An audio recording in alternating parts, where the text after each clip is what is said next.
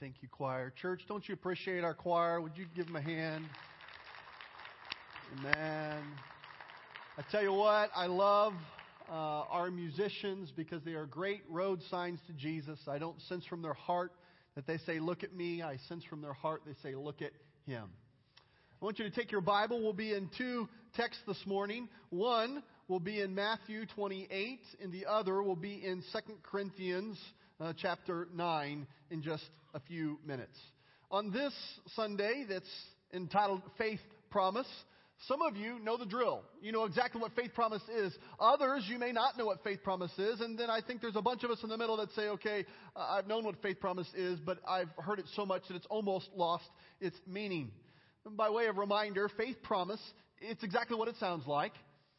It's a promise made in faith between you, between me, and God, between an individual and God asking God, what would you have me to do this year? Not that I could do in my own strength, not that I can even do just by sacrificing myself, but God, through sacrificial giving, with your help, what would you have me do to give to your work outside of Grace Point, outside of Fort Wayne, to your work around the world? Matthew 28 18 says, Therefore, go and make disciples of all nations, baptizing them in the name of the Father, and of the Son, and of the Holy Spirit, and teaching them to obey everything that I have commanded you.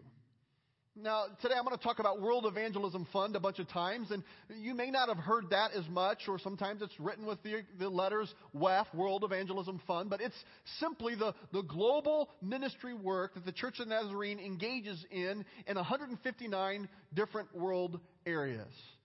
Your church, the Church of the Nazarene International, is actively involved all around the globe each and every day of the year. And if you have ever given one dollar at Grace Point at any point in your life, whether you know it or not, you've been a part of making this ministry possible. A portion of every single dollar that comes in goes to our World Evangelism Fund. And, and our faith promise today is saying, God, what would you have me to do?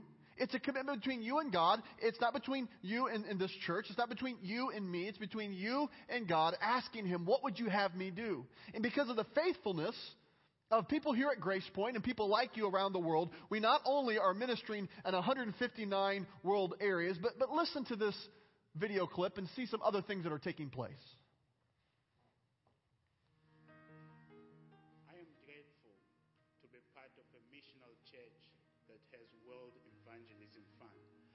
Because of World Evangelism Fund, several missionaries were enabled to come to Africa, to a part of my world where they shared the gospel.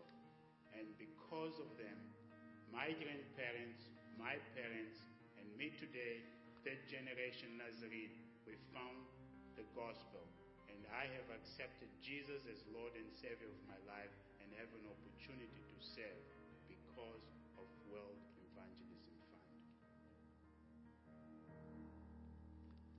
because of your ministry, not only is Dr. Chombo a part of the body of Christ and a part of the Church of the Nazarene, but we have 687 missionaries with 231 missionary kids who are deployed from 27 world areas. Now, that was a statistic a couple weeks ago when I was pulling this information, but it's been updated, and so that is what's on the screen, but that's not the truth anymore. It's over 700 missionaries with 231 missionary kids, so we got more missionaries, but not more kids. I guess we need more time for that. And we deployed from 35 different world areas. What that simply means is there's 35 different world areas sending missionaries around the world. Sometimes we, we, we, forget and we think, well, it's only the United States that sends missionaries. You know what? We have missionaries that are now being sent from other countries back to the United States in areas that desperately need the gospel of Jesus Christ and the banner waved high. There are 10,824 volunteers who participated in some form of missions this year. Well, Work and Witness is one of those, and, and we have been a part of that here at Grace Point year in and year out, and we are a part of this World Evangelism Fund effort churches in global mission areas numbered 29,007 churches. Again, that statistic was true a couple weeks ago, but the new updated statistics tell us it's closer to 30,000 churches. That's an increase of 3%, We have 2.26 or two and a quarter million members in the Church of the Nazarene, and that's an increase of 5% in these world areas that we've been talking about. And a district, we have 461 districts. That's just a geographical area of a team of Nazarene churches that work together for a common goal. There's 461 of those that have been established around the world with 27 1,141 pastors ministering across the globe. You are a part of making that mission happen every single week.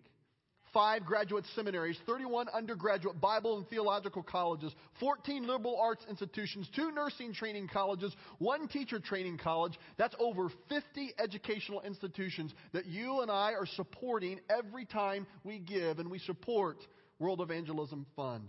They have a combined enrollment of 50,390 students this last year. When you give to missions, it's, it's much broader than we think. It impacts more than we think, and it is encompassing way more than what we could ever do by ourselves people were treated at community based health clinics, health centers around the world. And there was a great impact of doctors and nurses using their skill sets and training up indigenous leaders to use their newfound skill sets and helping people with health care. We have concentrated efforts in India, Papua New Guinea, and Swaziland, but there are many, many more. There are 235 retired missionaries who've given their life to the mission of Jesus Christ that you are helping support and their pensions, taking care of them as they have been so faithful to take care of the gospel and their service. Listen to another video of what you've been a part of. Because of Nazarenes who have given to the World Evangelism Fund, my wife Carolyn and I are alive today because we have a medical insurance that has provided what we needed through the years. Two times we suffered near fatal situations. One was when my wife gave birth to our second child and suffered severe complications, and then I suffered a near fatal motorcycle accident. But because of Nazarene's faithfulness in prayer and in giving to the World Evangelism Fund, we have been able to continue to serve God and the Church of the Nazarene. Nazarene Missions International partners with Jesus Film Harvest Partners through World Evangelism Fund, which helps provide global infrastructure for this year 471 Nazarene Jesus Film teams. Now, if you're not familiar with the Jesus Film, this is a it's a very simple and, and just right through the gospel movie about the gospel of Jesus Christ in the language of those who they are showing it to. This year, the Jesus Film teams reported this is unbelievable. I had to check it twice. I said this year the teams reported 2,838,410 evangelistic contacts. I don't know what you can give to that has that kind of an impact, but it wasn't just a contact. Using the Jesus film and other tools, these contacts produced 697,000. That's 25 percent of people who indicated they made a decision for Jesus Christ. And of those who made a decision for Jesus Christ, 463,750, that's 67% of those who made a decision for Christ, had follow up discipleship initiatives that took place in their life. These teams started 5,432 preaching points this fiscal year. That alone is worthy to be giving to. That alone is worthy of all of our efforts to raise the funds for the gospel mission out there. But that's just one piece of what you are supporting every time you give at Grace Point, every time you give in Faith Promise, supporting our World Evangelism Fund. Nazarene Missions International partnered with World Mission Broadcast, giving approximately 419,616. I guess that's not approximate, is it? That, that's what it was to reach these unreached groups in 72 countries, 34 languages, and 140 programs, using every tool we know possible to get the news of Jesus out around the world. Nazarene Missions International partnered with Nazarene Compassionate Ministries to give more than $1.7 million for disaster response and to support 11,000, almost 12,000 children through child development. Churches sent 41,892 crisis care kits and 15,660 school PAL packs. And we have leadership here in our own church who's helped made possible Nazarene disaster response teams, not only with our giving, but with our leadership as well. We are believers in what God is doing around the world in the Church of the Nazarene. I want to thank you for your impact in the world in this last year, but listen to this video of what you've been a part of that you may not have realized that you helped make possible. The other day, I was sitting on a hospital bed looking into the face of a young woman whose husband had cut her leg off with a machete the day before. And in the hospital bed next to us was another young woman who was one of three wives of a man. One of the other wives had stabbed her seven times. And as I shared the hope that could only be found in Jesus, you need to know that you were there.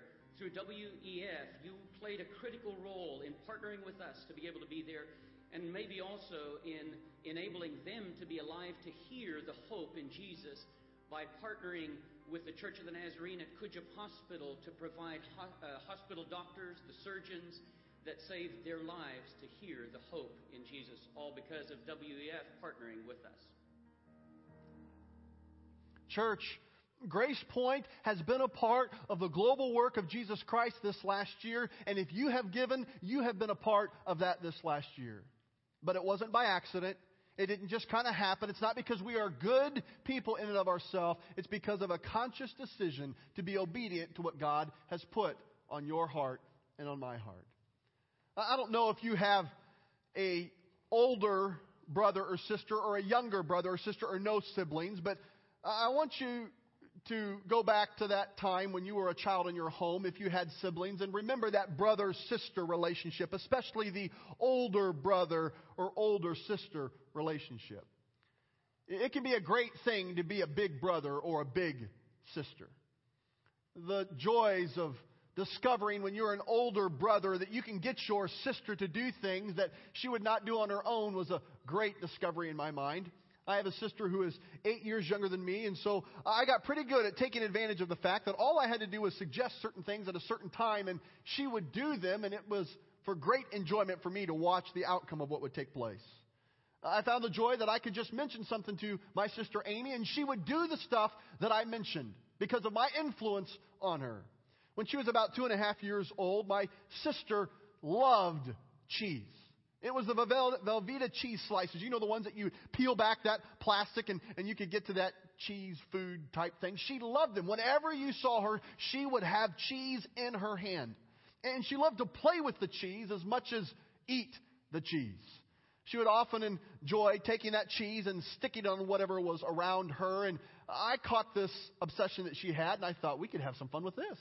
I began to discover all I had to do was walk beside her and mention something, and she would go, "Aha!" I'd say, "Kate," or I'd say, "Kate," I'd say, "Amy, look, look at this doorknob over here," and she'd look at it, and she'd get a spark in her eye, and she'd take a piece of cheese and she'd stick it on the doorknob.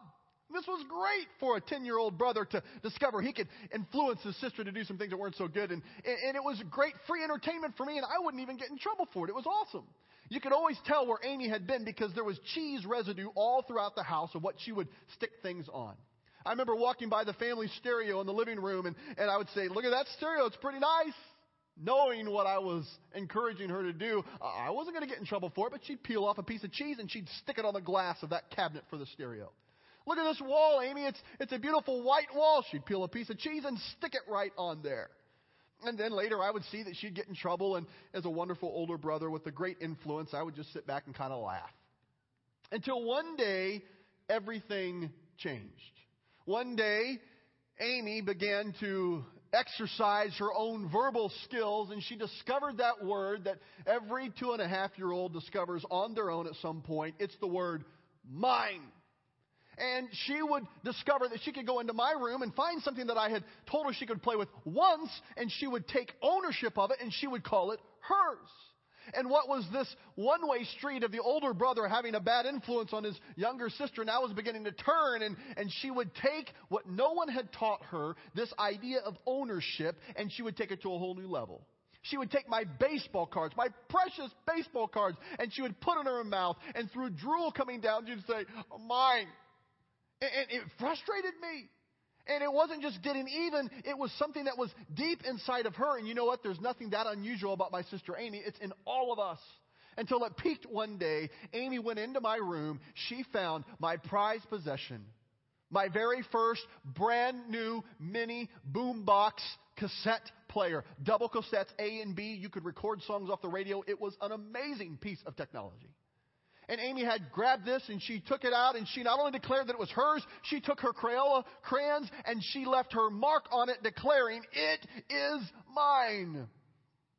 I don't know if you can think of times in your life where it became evident through your own kids or your, your brothers or sisters or even in yourself that we go through this stage of ownership, discovering what it is to claim that it is ours. No one has to teach us that. I want you to look at with me, look with me at 2 Corinthians chapter 9 verse 6 through 11. I'm going to be reading through the message because I believe this paraphrase helps us see in fresh language what the text is saying to us. And as you hold your Bible, whether it's the NIV or, or King James or New King James or NASB, you follow along there as well or glance up at the screen and look at this paraphrase. Let's walk through it together. You read silently as I read aloud. Remember, a stingy planter gets a stingy crop. A lavish planter gets a lavish crop. I want each of you to take plenty of time to think it over and make up your own mind what you will give. That you will protect, that, excuse me, that will protect you against sob stories and arm twisting. God loves it when the giver delights in the giving. God can pour on the blessings in astonishing ways so that you are ready for anything and everything, more than just ready to do what needs to be done.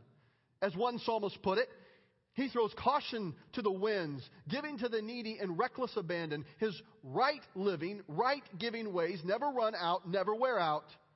The most generous God who gives seed to the farmer that becomes bread for your meals is more than extravagant with you. Don't miss this. He gives you something you can then give away, which grows into full formed lives, robust in God, wealthy in every way, so that you can be generous in every way, producing with us great praise to God. I want to talk this morning about uh, how giving connects us to God how giving connects us to God. It reminds us that a stingy farmer gets a stingy crop. That's what this verse is telling us. And a lavish planter gets a lavish crop. John Wesley was credited with giving advice to his people on personal finances by saying this. John Wesley said, Earn all that you can. Save all that you can and give all that you can. That, that's pretty good advice that John Wesley would give, but that's not what naturally comes out in each of us. And just like a two and a half year old doesn't have to be taught this false idea of ownership, just saying mine means that it's mine. There is this bent towards evil in all of us that we begin to think things are ours that are not ours. The strategy of most Christians today is maybe not lined up with what John Wesley shared. It's more of earn all that you can, can or store all that you get and then sit on the lid. Get as much as you can, store it up, and then guard it with your life. Many good Christians find it difficult to practice generosity. We are trained by the society like an older brother or older sister who points us in the direction of things that they may see for their own interest, but it doesn't have our best interest at heart. They train us to do the exact opposite of being generous. James Emery Wright writes in his book, The Church in Crisis, with the influx of iPhones, and if you have an iPhone, so do I, with the influx of iPads, I have one of those as well. With the influx of iTunes, I have one of those accounts as well. All of that in, invades the church and causes the operative word to be I, to be me, to be mine. The reality of the world in which we live today is it's mine. It's what I deserve. I earned it. I worked for it. I will have it is the attitude not only in the world, but often it creeps into the church. You know what the Bible teaches us, don't you? The Bible teaches us that it is not ours. It is not about me. It's not about you. It's not what you can possess. It's not about what you can gain. It's not about what you can hang on to. It's not about what you deserve. We don't own it. We have been bought with a price. Everything comes from God's hand of blessing. And generosity flows from God Almighty. If you don't believe that, just listen to John 3:16. For God so loved the world that he what? He gave. And so when we give, we are connecting to the heart of God because He is the one that has planted in us this call to give. He has led the way. I'm talking about His radical love for us when it comes to a matter of giving. It's this giving of what was most precious to Him. At the end of verse 7 in the message translation, paraphrase, it says, God loves it when the giver delights in giving. We are to give of our worship, yes. We're to give of our time, yes, and our talents, yes. But we are to give of the resources, of the finances that God has entrusted to us. Giving not only connects us to God, giving is an indicator of our spiritual devotion. It's a, it's a thermometer, it's a litmus test of where we are at in our spiritual devotion to say, God, I want to be a part of what you're calling me to do or not. Verse 8 says this God can pour on the blessings in astonishing ways so that you're ready for anything and everything. More than just ready to do what needs to be done. As one psalmist puts it, he throws caution to the winds, giving the, to the needy in reckless abandon. His right living, right giving ways never run out, never wear out. The psalmist is talking about someone who understands what he's been given and recklessly gives in a way that says, God, this is yours, not mine. God can pour out more blessing over and over again, and we understand that when we give, we can never outgive God. What does generosity do? Generosity, it brings life to those who need food and shelter. Generosity brings help to those who have been violated. It, it brings hope to those who are lonely. It, it, enables the church to fill the Great Commission. All those stats that we just went through, this is not just some idea for missions. This is what took place. There are people, there are faces and names that are impacted by the gospel of Jesus Christ because people have been generous with what God has entrusted to them. What we have been asked to do today is over the next 12 months together, our faith promise goal is $110,000. And friends, that is not too much to ask. In fact, I think we can blow that away. Because to whom much is given, much is required. The very first missionary sent from the Church of the Nazarene to Africa went to Cape Verde in Africa. And because a missionary went there, a boy by the name of Eugenio Duarte found faith in Jesus Christ. Today, Eugenio Duarte not only is a believer in Jesus Christ, but he is a general superintendent in the Church of the Nazarene. And decades ago, uh, Grace Point and Lily Street Church of the Nazarene and Lake Avenue Church of the Nazarene, our history and our predecessors have been faithful to God's call in supporting missions. And, and, and Dr. Duarte is a leader in our church because of giving from people like you and like me.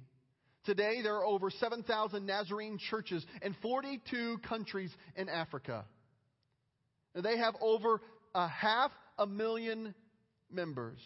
It's predicted, and I believe it's going to happen, that there will be more Nazarene members in Africa than in the United States by our next General Assembly. God is doing amazing things, and you can be part of it again. 25 years ago, because of alabaster offerings that Grace Point gave in, a church was planted in Cali, Colombia. It had a dirt floor with a lean to roof. And out of that has grown the largest Nazarene church in the world with over 17,000 in worship each and every week because of the generosity of people like you and me. We have nearly almost 500 Jesus film teams that we talked about who are showing the film all throughout the world, week in and week out. Over the years, since we have partnered with Jesus Film, we have seen 16 million people come to faith in Jesus Christ. And 12,000 Nazarene churches have been planted as a result. God is doing amazing things, and you and I can be a part of it. Giving, you see, it's an act of Christian community. It's not about everybody giving the same amount. It's not about equal giving, it's about equal sacrifice. You know, it's interesting. I, I think a lot of us love the phrase, to whom much is given, much is required, because few of us say, well, I have much. But if we look at the statistics around the world, those who have the least amount of resources in this room, you are of the wealthiest percentage of the world.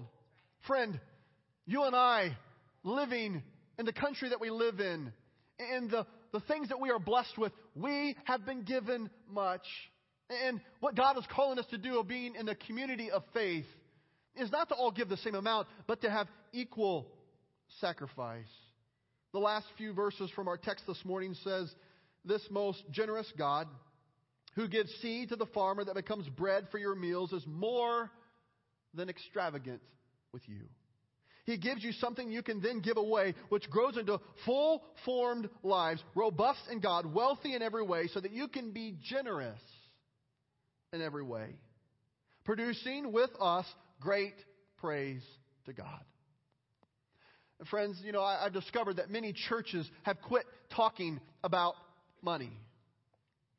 Now, listen closely. But the world has not stopped talking about money. They've taken over where a lot of churches have been silent. If you don't think so, uh, listen to some thoughts from the book by Adam Grant called Give and Take. It was nominated for one of the books of the year in a certain category. It's about how business people have learned that if they can invest in others, they found this mystical thing. They don't know what happens. If they can invest in others, there's this mystical return on their own investment. We find Donald Clifton in his book, How Full Is Your Bucket?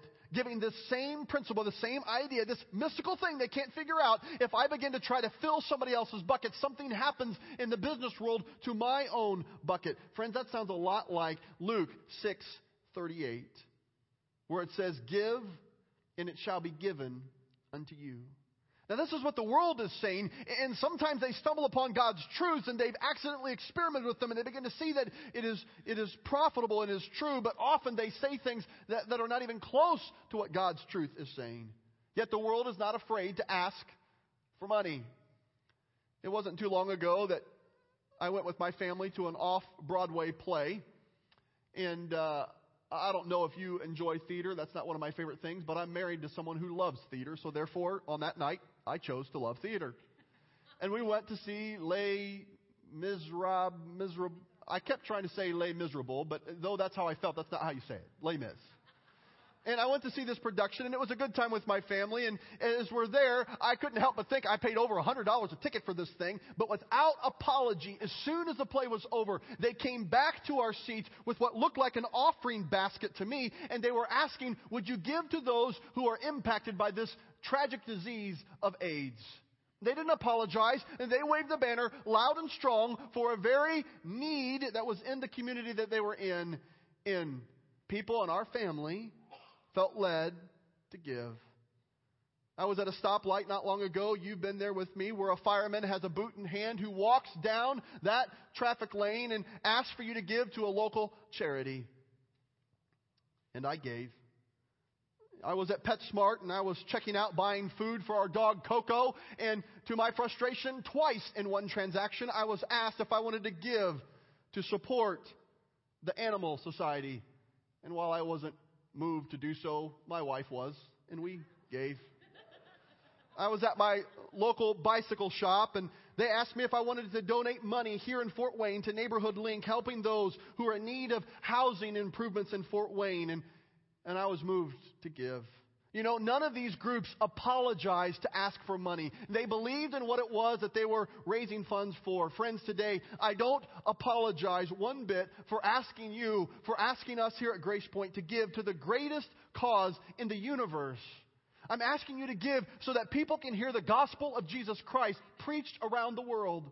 I'm not asking you to give blindly to some entity or some organization that has no track record. You have seen what your giving has done year in and year out, but it's not something that stops. There are people who desperately need to hear Jesus again this year.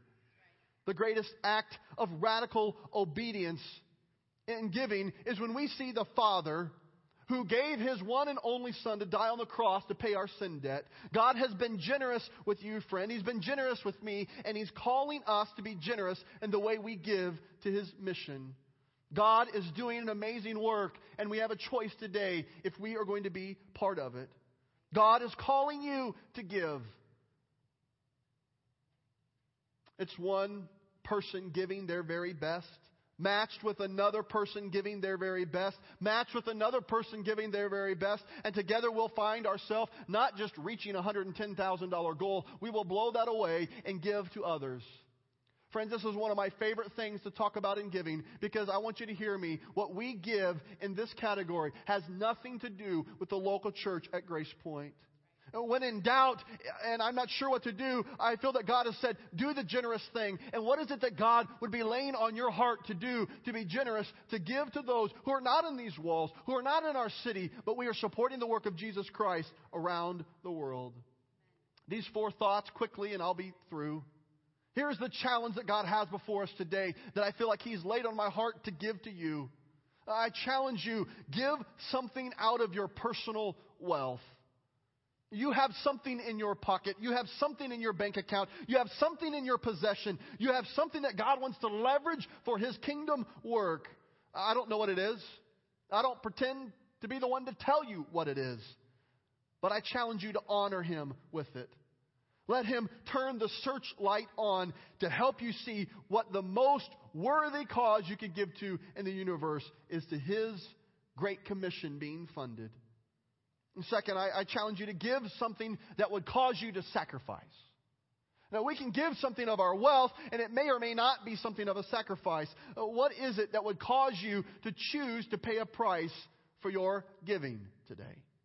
Giving sacrificially means that you are saying no to something else a sacrifice always costs us something of value. For some of us, it may be saying, you know what, I'm going to, for the next 12 months, cut out the Starbucks coffee that I get. And whatever it costs to do that on a daily basis, I'm going to multiply that out for how many days in the year. And that sacrifice, whether it's big or small for you, some say, that's huge. You don't understand my coffee addiction. I, that's huge for me.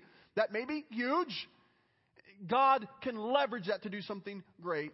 There's others that God would lay something even greater than just a cup of coffee at your favorite place. He's leveraging us to sacrificially give. But the third thought is this I can give out of my personal wealth or what it is I feel like I have in possessions. I can even choose to give sacrificially, but I can make a decision to do those in my own strength. It may be something that I have that I choose to give. It may be something that I choose to say no to that I could leverage that for the kingdom to give. But, but could you join God in giving something that would require an inordinate amount of faith in Him? That's what a faith promise is. What would cause you to go out on a limb with God? Not giving what Brady suggests or not giving what the person next to you suggests, but saying, God, what is it that, that on my own I don't know that this is possible, but God, when I sense you prompting me, I want to be obedient to what you say, not for my own local church, but for your work around the world. Not giving out of what you can handle, but what God must show up in to make it possible. Where is our faith in giving today? And the final ask is to make a commitment to put it in writing. I want everybody here to grab the blue card that's in your bulletin.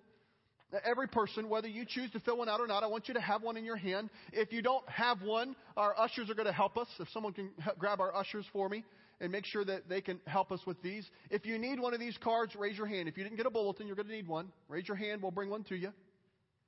And uh, on one side, it's in Spanish. And so if you don't read Spanish, you need to turn it over, like me, and turn it over to English.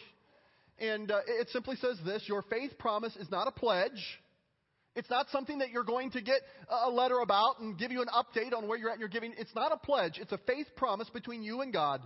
It's a financial promise made by faith that is enabled by God that you will support the world evangelism efforts in the Church of the Nazarene.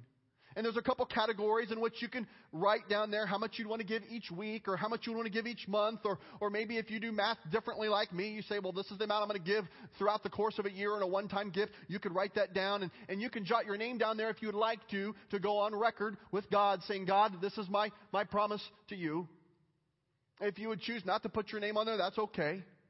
But in a moment, we're going to put these pledge cards in the offering plate so we can celebrate tonight what God is beginning to lay on our heart for this next year.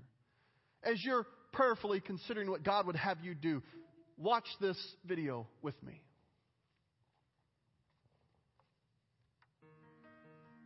I am grateful to be part of a missional church that has World Evangelism Fund. It has made it possible for my wife and I to be your missionaries during these past almost 20 years. And as I shared the hope that could only be found in Jesus, You need to know that you were there. So because of WEF, a missionary would come and teach a Sunday school lesson that would change my life. But because of Nazarenes who gave and prayed faithfully, today we are able to continue serving God in the Church of the Nazarene. I thank God for WEF and for everyone who is involved in the mission of the church through it. Thank you for giving to the World Evangelism Fund.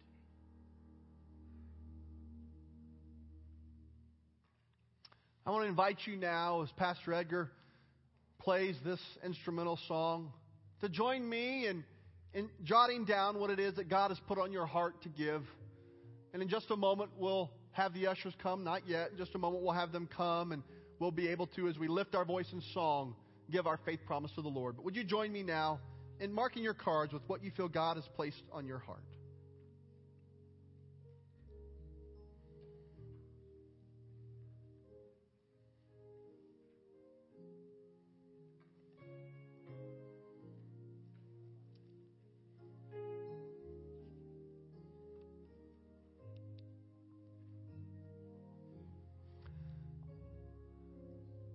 Ushers, would you come now? Heavenly Father, I thank you for the rich blessings you've poured out upon us.